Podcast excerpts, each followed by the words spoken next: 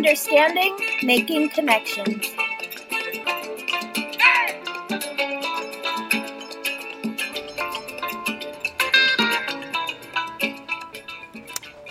Good afternoon. This is WVEWLP Brattleboro 107.7 FM, your community radio station, also streaming live online at WVEW.org. This is Indigo Radio, deepening understanding, making connections, on the air every Sunday at noon.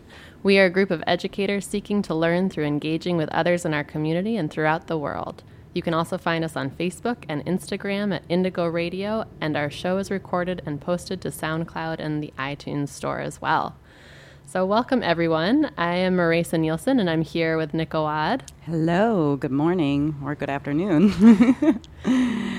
Uh, we are going to talk today. We're, we're actually doing part two of taking care of our children um, and the foster care system, its connection to eugenics. Marisa will give you a little bit of a recap.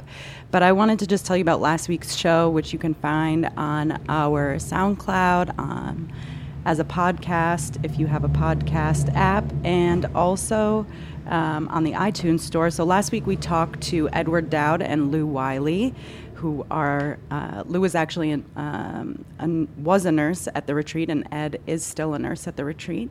Uh, and they t- they were talking to us about the nurses' strike, which is happening at the retreat. Um, nurses have been picketing this week and are looking for better working conditions.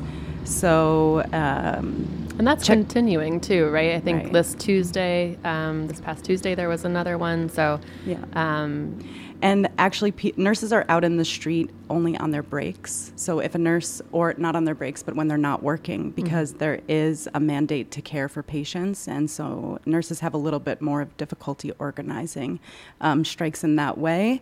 And so if you would like to go support the nurses at the retreat for increased pay, better and better working conditions, um, definitely go join them out on the picket line.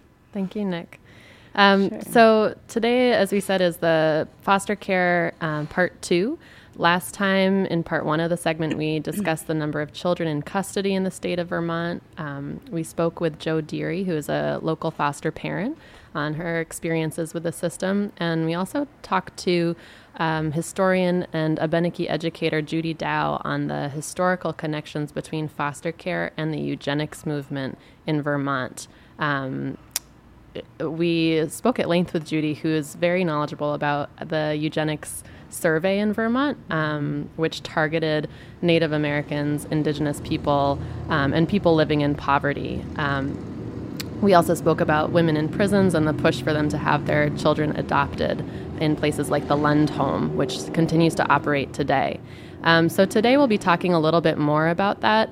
Um, we'll be making more connections between the eugenics movement, which is alive and well today, mm-hmm. uh, as well as the family separations that's happening right now on the U.S. Mexico border. Mm-hmm. Um, so we're going to start off with a song. This is Ana Tijoux' new song with Rebel Diaz, and it's called Iva Caer.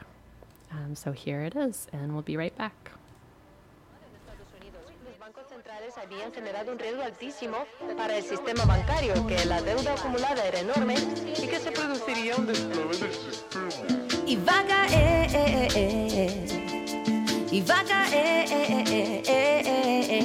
va a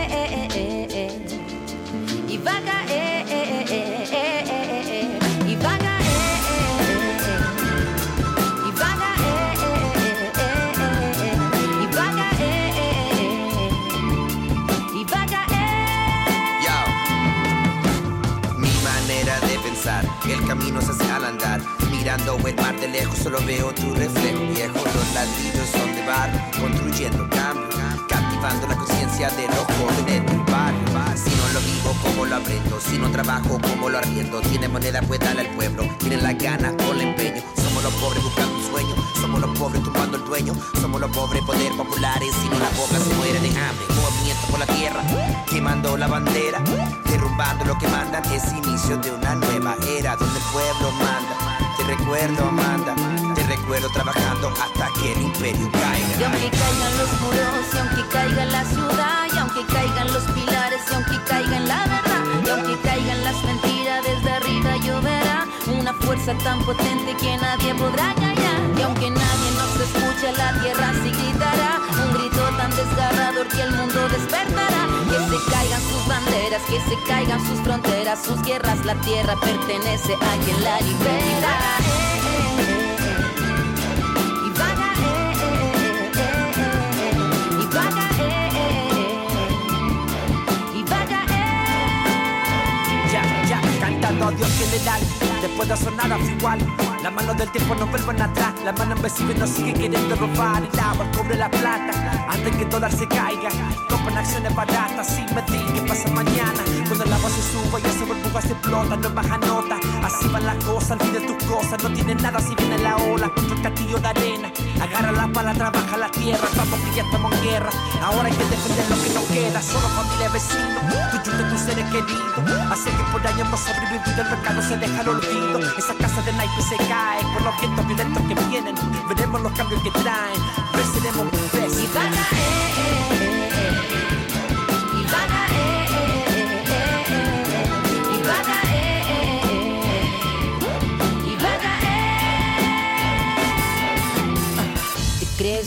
pero tenemos fuego. Crees que con repra acabarás con nosotros, ¿cierto? Estás ciego, tan equivocado. Comprarás muchas cosas, pero la tierra está de nuestro lado. No hay dinero, papel para que puedas comprender que ciertas cosas son valores imposibles de romper. El tema no es caerse, levantarse es la victoria. Ideas por el mundo vuelan en perfecta trayectoria. Se alzan por la pampa, se alzan por desiertos. Pueblos diferentes unidos con el mismo sueño. Un mundo donde la mujer y el hombre nuevo caminen libres, emancipados y sin miedo.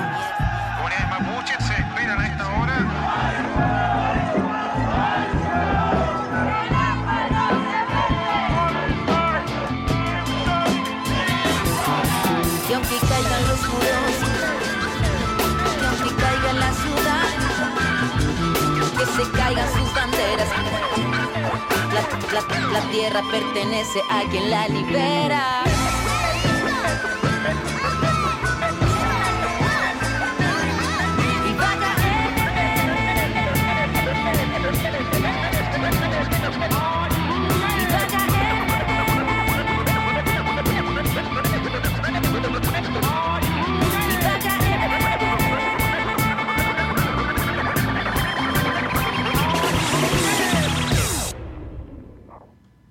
Welcome back. This is WVEWLP Brattleboro 107.7 FM, your community radio station, also streaming live at www.wvew.org.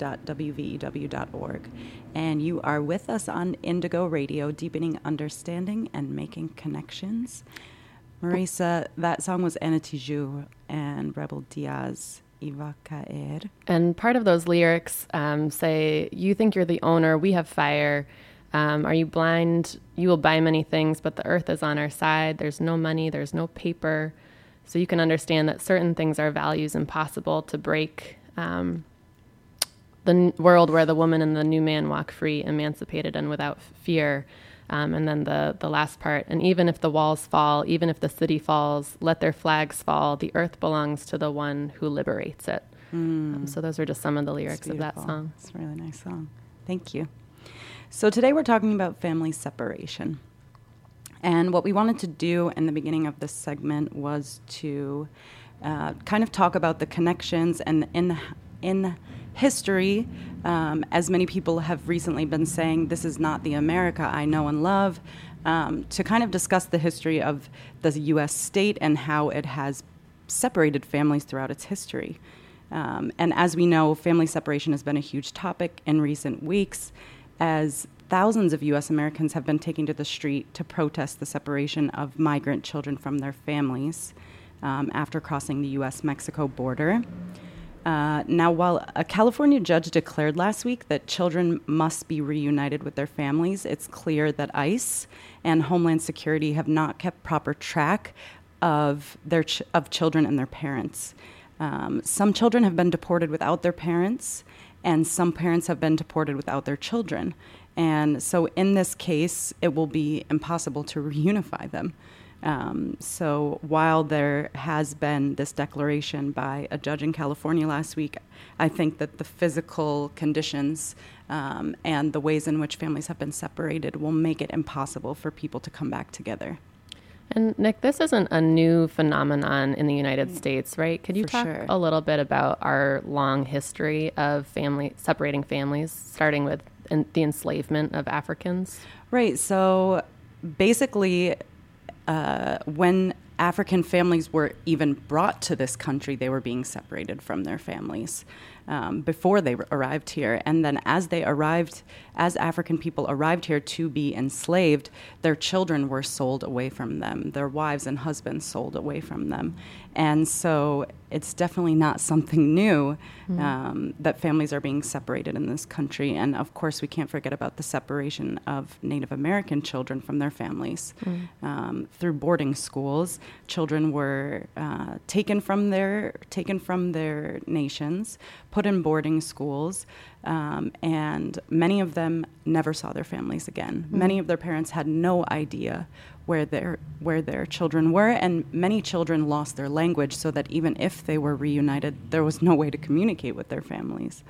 And I just was listening to a Democracy Now! show where indigenous people from Central America were saying the same exact thing is happening right now, where indigenous children who don't speak English, don't speak Spanish, can't even have a translator because there's no one who speaks their language. And they're isolated, they've been taken from their families in these detention centers with no one to speak for them. Um, and and it's really powerful that, that people are showing up to speak um, for these children who, who can't. So, but um, Nick, there's also I, I feel like people do make those connections to slave to enslavement um, of Africans and also to Native Americans. But what about incarcerated families? Yeah, so um, I think that's what's really interesting is that we don't talk about people in this nation as being separated from their families when the state is saying, for instance, that this person has committed a crime or uh, for from the many other reasons that people are incarcerated, including not being able to pay their debt. Um, that essentially what happens is that people are put in local jails where they're poor and unable to pay for their bail. And so, around um, this week, there was an article in The Intercept that reported a figure of 65% of those held in local jails are unable to pay bail. And so, they're not able to get back to their families. Um, and of course, there's the opioid crisis that's happening right now. And so, a lot of people are in prison. Um, a lot of people are in prison for nonviolent offenses. And again, they're poor, unable to pay bail, or they're convicted and are then separated from their families, which I think ties directly into our conversation around foster care because many parents, uh, many children of incarcerated parents are in the foster care system. So um, that's also uh, what's really interesting. Also, is that we don't see foster care as family separation, um, and I think that that's something that needs to be addressed. Is that uh, many times children children need care, of course. Um, but why are we putting families through these systems in which there's humiliation, in which there is um, investigation into very intimate details of their lives, which sometimes have nothing to do with their capability of being a good parent.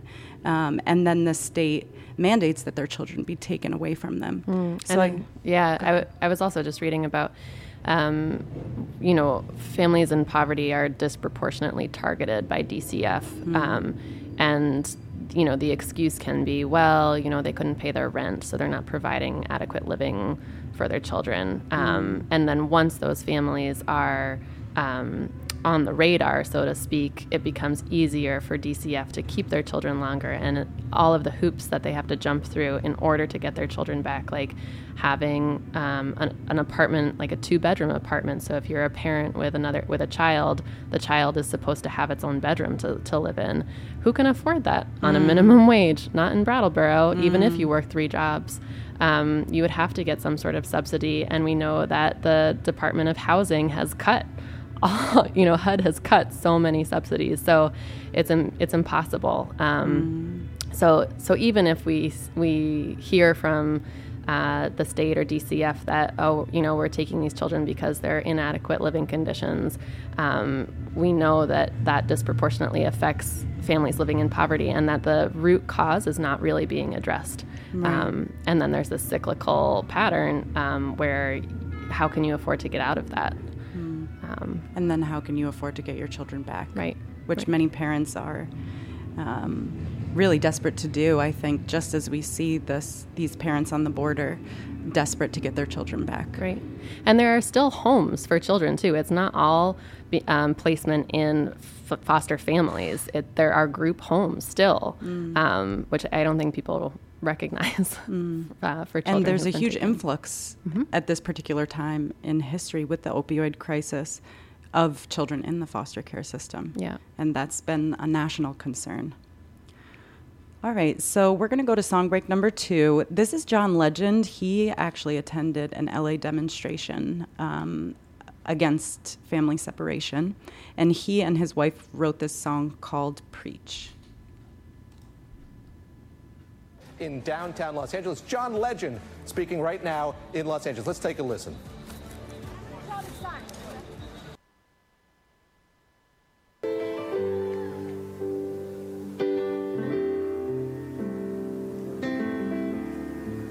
Every day I wake everything is broken. Turning off my phone just to get out of bed.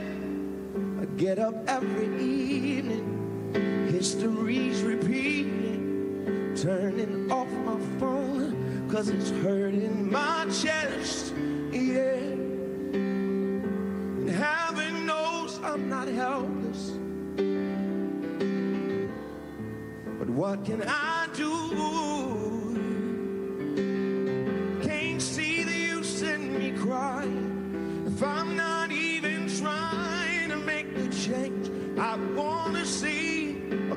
Just sit and hope. I can't just sit and pray.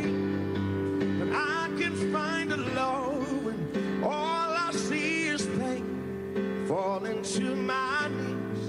And though I do believe. I can't just preach, baby, preach.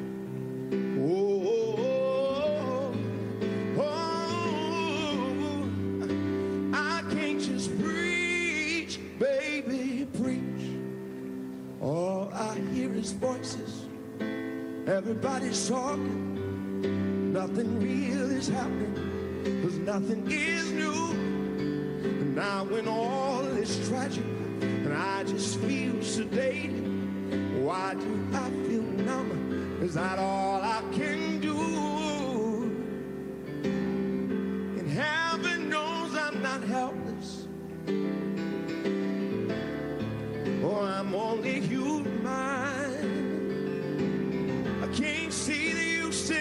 in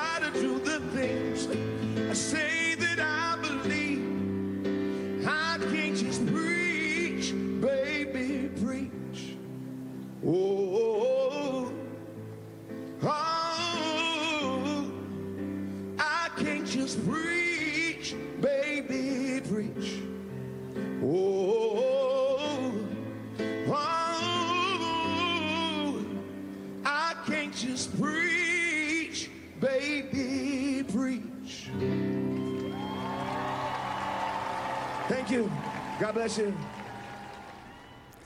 Welcome back. This is WVEWLP Brattleboro 107.7 FM, your community radio station, also streaming live online at www.wvew.org.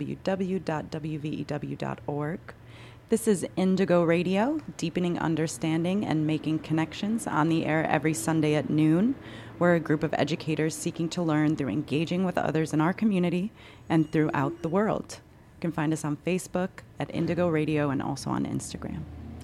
Well, today we're talking about foster care. This is the second of two um, radio shows that we've done so far. Um, the first one, we tried to connect the eugenics movement in Vermont to foster care today.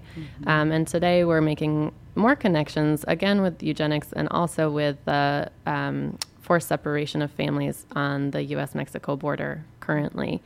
Um, so, I think it's important. We mentioned earlier, um, people are drawing parallels, and we are doing the same thing um, to connect the separation of families on the border to the separation of Native American children, um, starting with the boarding schools in the 19th century and continuing through the Indian Adoption Project um, in the late 1950s and 1970s, which removed 25 to 35 percent of all Native American children from their families.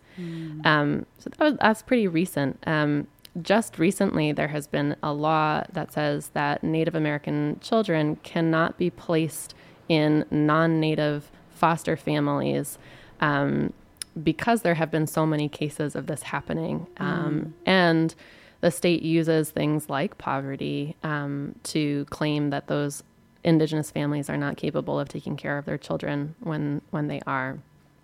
Um, so um, today, um, already, there has been a lot of talk about um, increased adoption um, for the children at the borders already. Um, there was, um, it's important to know that the, the facilities that the children are being held at are either corporate corporations that also own private prisons.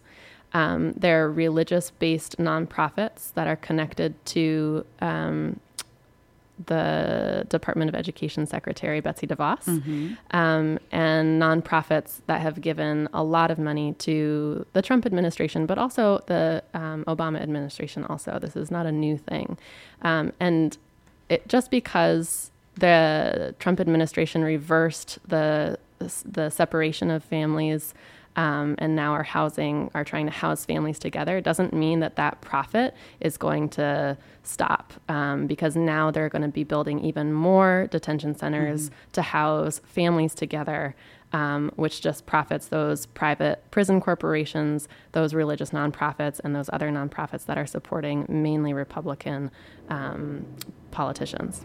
Right, and there's attempts to change laws also in Texas where people are being held to allow private prisons to call themselves child care facilities in order to increase the amount of children and also the amount of profit, right? Because there is a per bed, per person nightly fee that a corporation, a private prison corporation, um, charges the government. And Yeah. so, so that's how this particular wave of family separation is being used to profit. Um, and people and people are being threatened too. Um, the Daily Beast reported that the threat of adoption has become weaponized. Um, a Guatemalan mother detained by Customs and Border Protection earlier this month was allegedly presented with the ultimatum that if she didn't abandon her asylum appeal, she would be jailed for a year and her daughter would be put up for adoption. Um, uh, Fox News pro- uh, reporter Laura Ingraham, um, who is herself an adoptive mother, uh, mocked the detention of children as akin to summer camp, um, and saying that this will make adoption easier for American couples who want to adopt these kids. Um, And that's scary, right? Because there was also large waves of international adoption during crisis in other countries, like for instance Haiti.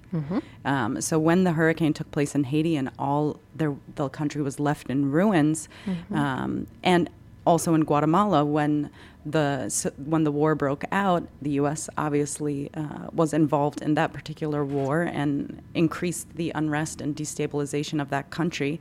There were children stolen from that country, brought to the U.S. and essentially sold Yeah. to families. And I think dehumanization is an important part of that process too. So when those crises happen, you know, um, in Guatemala, in Me- Mexico, um, dehumanizing the people um, is one of the steps in um, advertising, I want to call it, um, the sale of these children to white, middle, and upper class families in the U.S. So, Marisa, can I ask you, how do you see this as connected to the foster care system, and how do you see eugenics um, as connected to the foster care system? Sure. Um, well, I I am a foster parent, so I, um, I've I've thought about this a lot over the past year.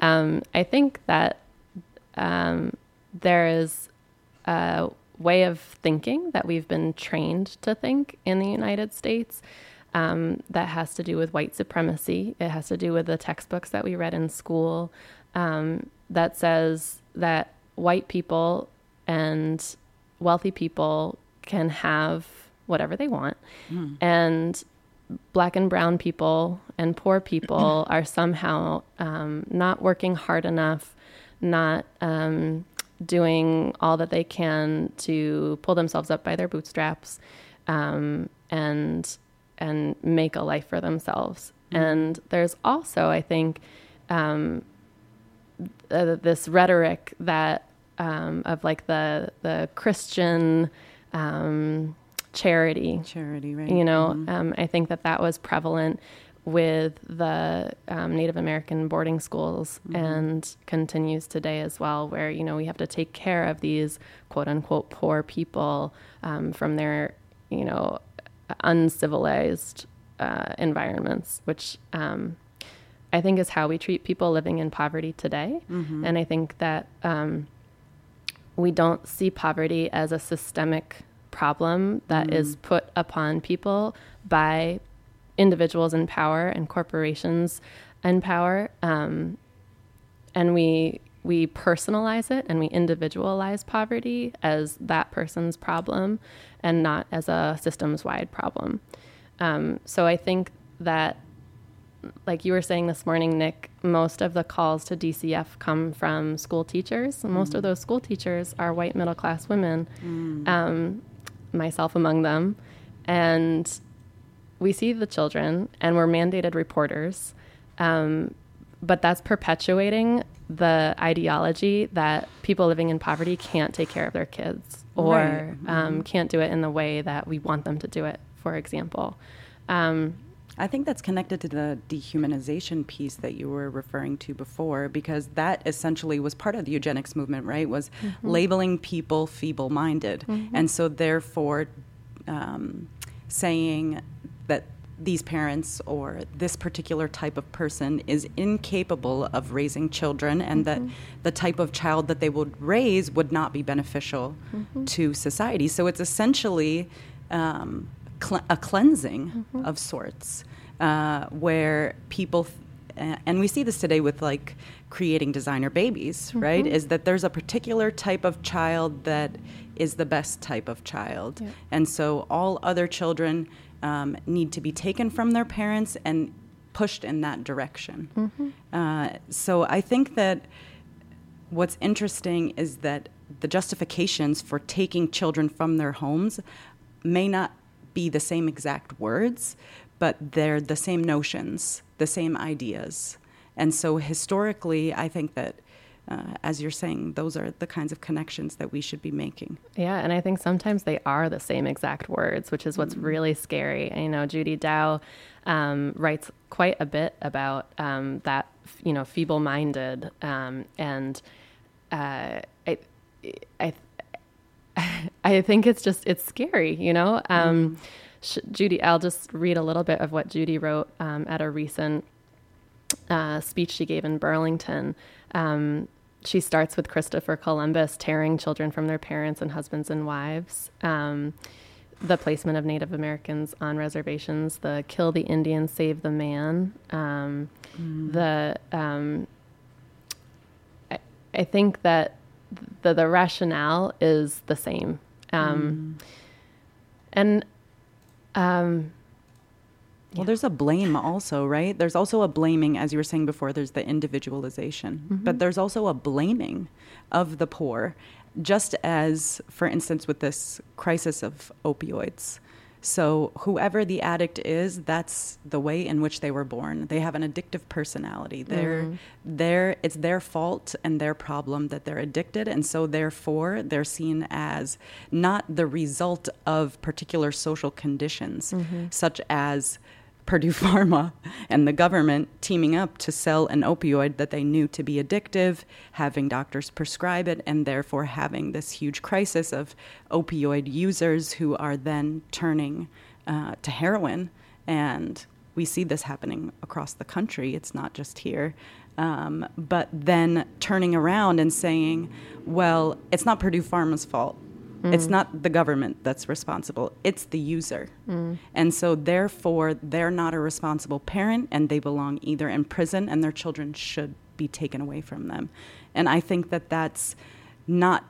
That's an example of what's happening with opioids and with foster care, but I think you can find that example in many, um, like in the rhetoric of blaming the victim in, in many ways in this country. Sure.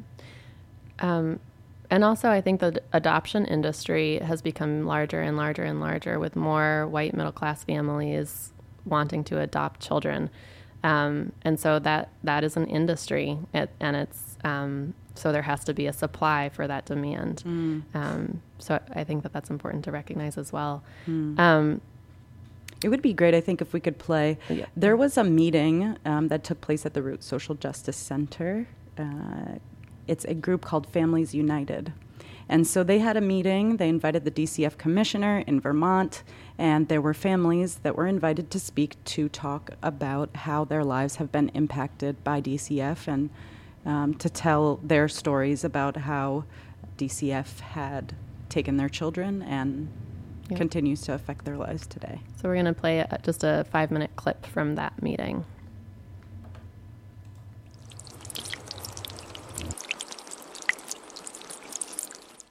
Our goals for tonight of this meeting, we're hoping that this meeting can be coined as a listening session. We hope that this meeting will be the first listening session as a pilot. And we hope that the DCF commissioner will go around the state to have listening sessions with other families impacted by DCF and create an actual report from these listening sessions that we can use to make systemic change within the systems named before. Several years ago, my daughters were both placed in DCF custody. From what was spo- supposed to be a 48 hour hearing, turned into 18 months in DCF custody. My daughters were close to being adopted. I couldn't live with the pain in my heart of losing them forever.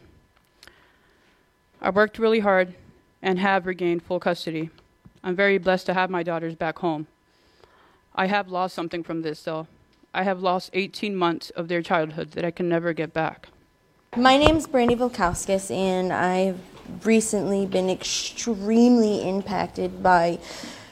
I, I- well, actually, you have custody of my children. You, as the commissioner of DCF, have custody of my children. No woman wants to step forward, no man, no woman wants to step forward and say that there's something wrong and they want to get help because the moment they do, their kids do get taken away. And they don't go to a family member. They don't. I have a four bedroom house and those kids could be right there. Right now, they could have been there on Thursday and instead they're separated and I don't have a clue where they are. One thing that I want to know when DCF would be involved with one of my families, it was a bonus. Oh, you have somebody from early education services in your home helping you. That is so great. That doesn't happen anymore. And there's also many other places in this community who are also not being used. There's wonderful, rich community of services here, CIS, visiting nurses, and we are amazing support for family. And I want to know why we're not being used because working with us could help families be able to do better and, and get their kids home or keep their kids out of DCF. Um, I just want my three children home. Uh, Sorry. I was told that I had to go to marriage counseling to fix my marriage with my husband, and then DCF turned around and told me that I had to leave my husband in order to get my children. That is not fair.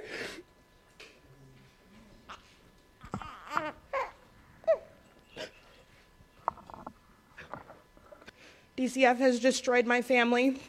I just want to see DCF help these families that have not harmed their children and give their children back to them. And we were we were on our way home from getting ice cream. And play and we were playing on the playground when a cop, a state trooper, and three DCF workers pulled up and came and my son was like grabbed right on and was like, Don't let them take me. He knew right then what was happening and it was so horrible.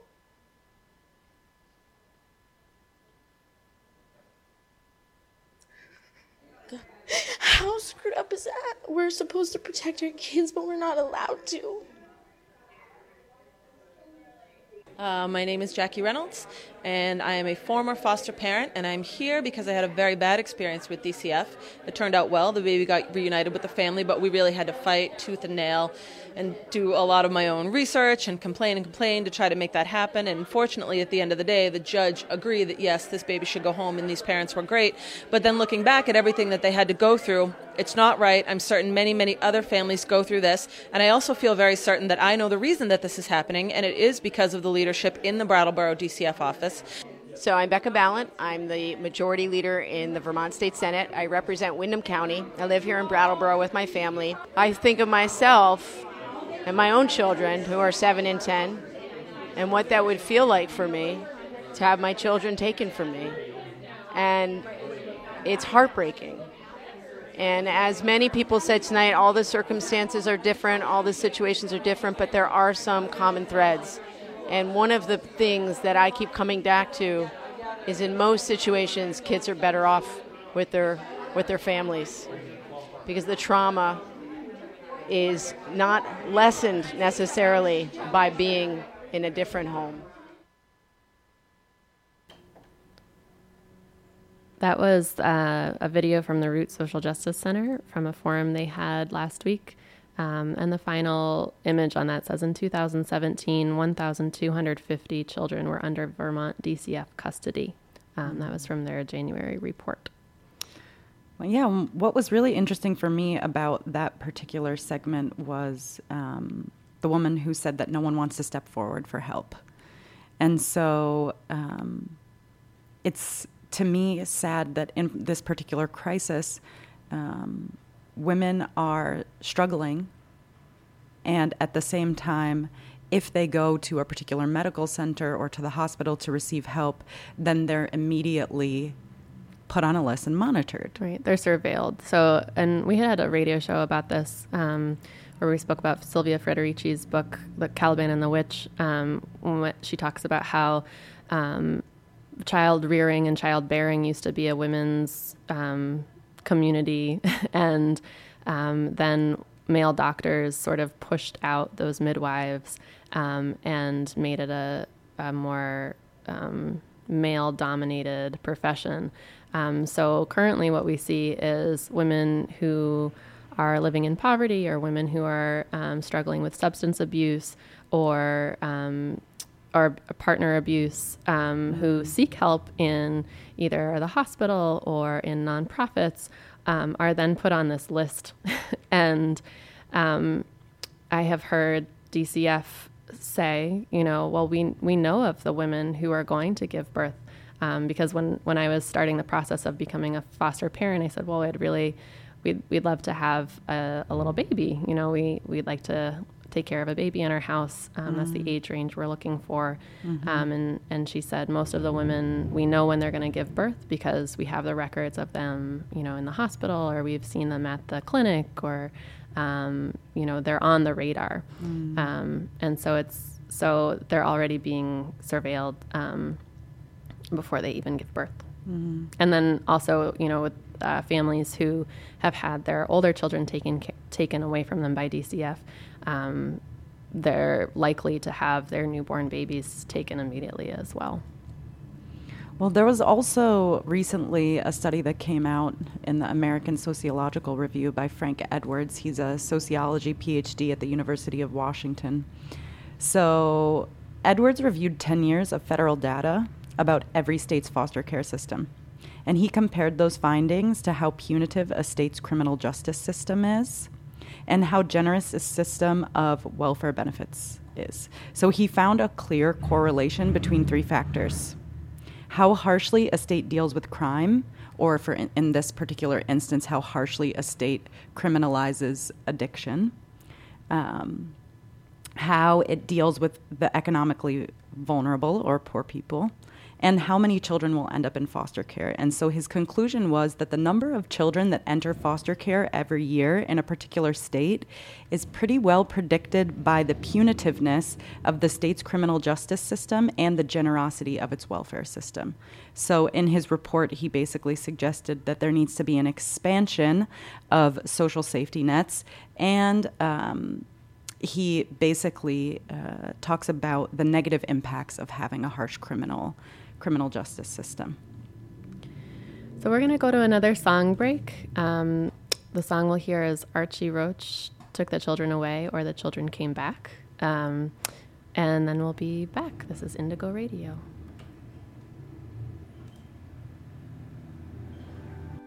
This story's right, this story's true. I would not tell lies to you like the promise said they did not keep, and how they fenced us in like sheep. Said to us, Come take our hand. Set us up on mission land. Told us to read, to write, and pray. Then they took the children away, took the children away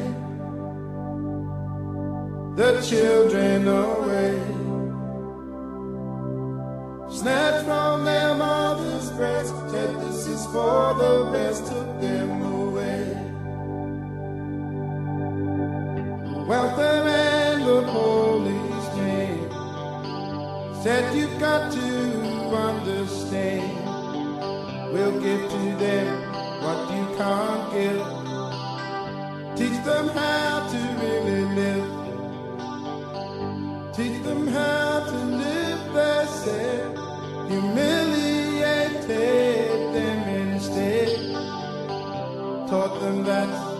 taught them this.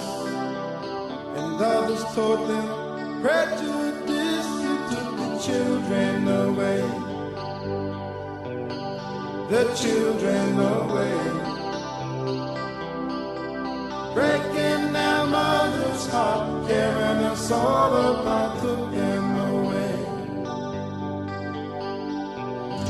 One dark day on Framlingham came and didn't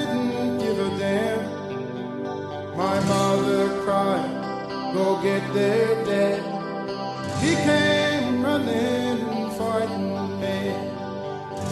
Mother's tears were falling down. Dad shaped up and stood his ground. He said, You touch my kids and you fight me. Then they took us from a family,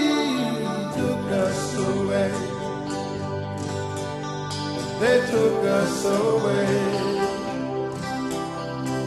Snatched from our mother's breast, said this is for the best, took us away.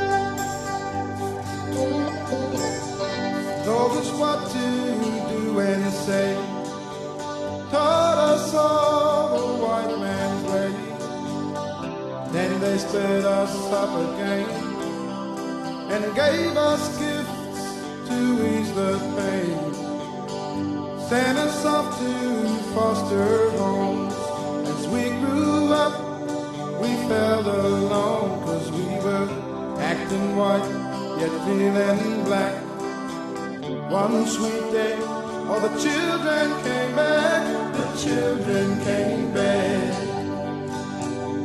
The children came back. Back where their hearts go strong, back where they all belong, the children came back. Said the children came back. The children came back. Back where back to their mother's land, the children came back. Back to their mother,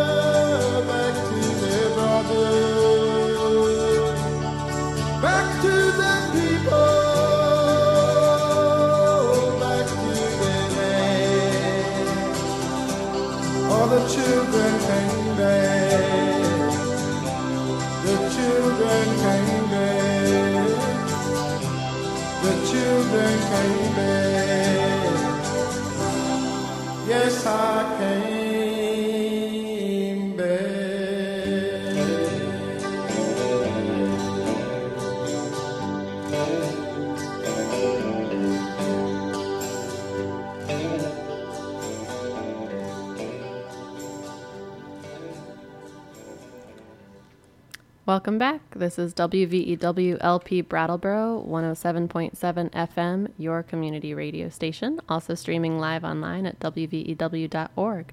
This is Indigo Radio, deepening understanding, making connections, on the air every Sunday at noon. We're a group of educators seeking to learn through engaging with others in our community and throughout the world. You can also find us on Facebook at Indigo Radio and Instagram. Today, we've been talking about the foster care system, um, the separation of families at the US Mexico border, Mm. and the history of eugenics in Vermont. Mhm. Um, we just listened to a song called The Children Came Back by Archie Roach. He was talking about the separation of Indigenous Australian children, um, but we have been trying to make the connection between all the separations of children throughout the world, throughout our history, particularly in the United States. We have a steep history of separating families, beginning with um, Native families and also the separation of families of enslaved Africans. Um, through currently separating families, um, particularly those living in poverty um, and those who have substance abuse um, illness. And one that we didn't mention, actually, which I think is really important, considering the Supreme Court decision this week, is the Muslim ban. Um, I think a lot of people assume, um, and also probably a lot of people understand this, but that there are family members who are here in the U.S. that have been waiting to be reunited with other family members that are outside of the U.S. So, for instance, Iraqi refugees who have come, mother and um, younger children whose file is together, but whose older son is in a separate file or filed maybe later, and he's now no longer able to enter the country because of this particular law that was just upheld by the Supreme Court this week. Mm. Um, and I think that that points to um, there are policies that have been in place that continue to take place.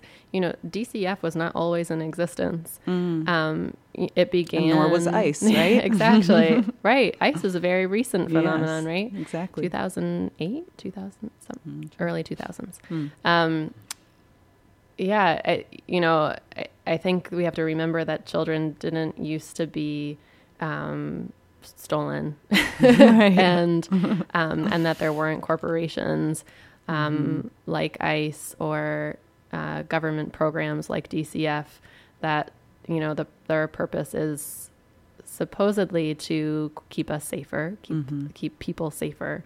Um, but the consequences are, are, of course, not that.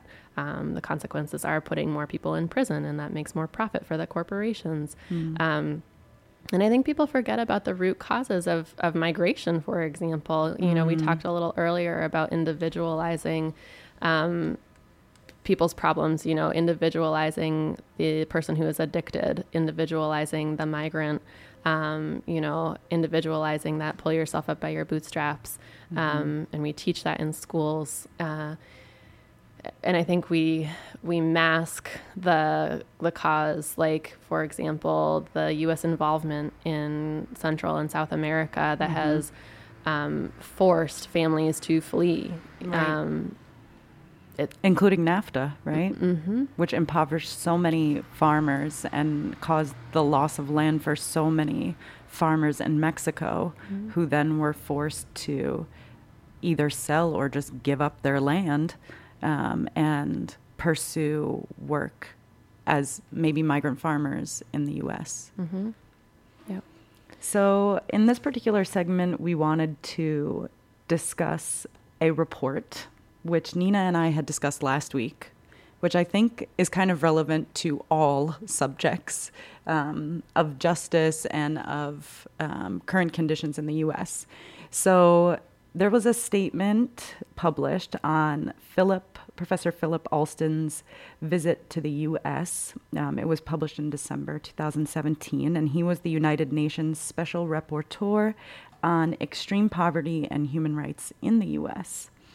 Um, so he describes the dramatic cuts in welfare. He describes um, tax reform. He describes homelessness. Uh, he goes through a variety of sections of kind of the conditions that poor people are living in uh, in our country. And the number that he cites is 40 million living in abject poverty in the U.S. Yeah, he makes a few comparisons um, with the U.S. and other states, such as U.S. infant mortality rates were highest in 2013. They were the highest in the developed world. Mhm. Um, Americans can expect to live sicker, shorter lives compared to people living in any other rich democracy. Mm. Um, the youth poverty rate in the U.S. is the highest across um, some of the 30 richest countries uh, in in the world, with one quarter of youth living in poverty. and we have, of course, the highest incarceration rate in the world Mm. as well. Right. Um, and I and he also makes some points that like this doesn't have to happen. For Mhm. example, he visited Skid Row in LA and talked about how um, the criminalization of um, of poverty. Um, so, for example, homeless people on the streets, um, it's a, a criminal act to sleep on the street. It is in Brattleboro also. Mhm. Even to Um, camp in Brattleboro, even to camp in Bra- Brattleboro, Mm. which is why we have um, Camp for a Common Cause on the Mhm. Commons every year, Mhm. um, led by the Groundworks Collaborative. He Uh, also said, I think it's so really interesting how um, a lot of our politi- a lot of the politicians in power keep talking about unemployment and bringing jobs back, but really, there's so much money in this country, um, and so Professor Alston writes in his report that there's no magic recipe for eliminating extreme poverty, and at each level of government, uh, you know, there has to be better decisions made. But at the end of the day, particularly in a rich country like the US, the persistence of extreme poverty is a political choice made by those in power. And with political will, it could readily be eliminated. Mm-hmm.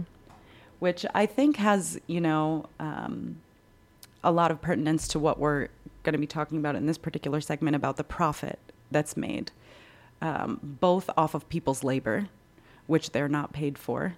Um, and even if they're paid for it, I think, for instance, that CEOs making more than 300 times more than the average worker is could could point us to the reason why there's poverty in in this country, um, but also um, to talk about the criminalization of poverty, the criminalization of addiction as a way for profits to be extracted, Mhm. both from our tax dollars, but also by using prison labor. hmm Yeah, and and I was just reading about the legalization of marijuana. Um, there was a report about California, which legalized several years ago, and how even with the legalization legalization of marijuana, people of color were still being targeted by police three times more um, for possession of marijuana Um, so it, it can all be well and good for white people, but not so much for people of color. Right. Um, and I think that similarly, uh, we see that with people living in poverty here in Brattleboro. Um, you know, you can't you can't sleep on the sidewalk. There are no public restrooms in Brattleboro. Um, uh, the the sorry, what's the build? The river. Uh, River Gar- Gallery, River, Gar- I always forget. which one, Not the art gallery, no, the where the strolling of the heifers is located. um, you know that used to be open and much more public, and now has been privatized. Um, Philip Alston actually in his report made a really good point about the foster care system. He wrote that mothers in Alabama face criminal prosecutions which can result in years of incarceration and as well as civil child welfare proceedings that have the power to separate families and sever a person's parental rights. Families living in poverty are already disproportionately the subject of child welfare investigations in the US, and experts have found that poor children disproportionately suffer impositions of the child welfare system. And families who receive public assistance or welfare are four times more likely than others to be investigated and have their children removed from the family home on the basis of alleged child maltreatment. And I think that's really interesting too because I've seen, um, particularly in my life, I've been privileged to go to uh, great schools. And so a lot of people in those great schools had a lot of money. And so I remember hearing about how they had nannies. And so wealthy people may not be taking care of their children, but can hire people to do it. Mm. That's not seen as um, neglect. Right, right. And Oh. so, what does neglect look like? Sure. Or um, wealthy white families smoking marijuana can Mm. be publicized in the newspaper. Right. Um, but, and not criminalized, but that would not be the case for um, people living in poverty. hmm Um, and I think that that's uh, essentially what the underlying theme of this particular show is, and many of our shows, is that um, poverty is something seen as criminal. And a choice, and a choice, and the the root causes of poverty um, are not discussed. The root causes of, like you said before, migration are not discussed. The root causes of poverty in Guatemala, the root poverty, the root causes of poverty in, in Yemen, in in Syria, in any of these countries where people have been banned from entering, um, people are seen as violent.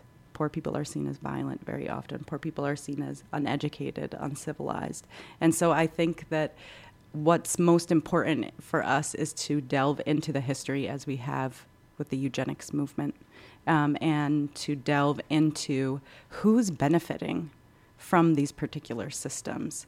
And how is it that the, the smoke screen is being kind of pulled over is it pulled over our eyes? A screen is being pulled over our eyes um, in that we're not being able to see necessarily clearly without real investigation um, what what the root causes of so much suffering and injustice in our world are. Um, we hope that you will uh, continue to listen to Indigo Radio. Um, there may be a part three of this particular show. Um, we really thank the Root Social Justice Center um, for hosting the forum um, for Families United. Um, we thank Judy Dow for her contributions um, and publications on the Vermont Eugenics Survey. Mhm. Um, and we encourage you to talk to your children about this too, because we learn all of this in school. Um, and particularly the, with the um, uh, curric- canned curriculum, curriculum that's owned by large corporations, Mm. um, continues to perpetuate this notion of um, um, uh, the, people living in poverty ha- are doing that because they're that's their choice, not Mm. and not discussing the the systemic causes that um, people in power are are making for the for people. So we're going to. Oh, I'm sorry. Um, Go I just want to make one more point. and I would suggest that people look at this Alston report. It's not very long, but he also makes the same point that the the notion is that poor people are and people on welfare are cheating the system and that rich people have made an honest living. And so he addresses that very directly um, and in some ways in a very sarcastic tone, but Check that out. Thanks for joining us on Indigo Radio today.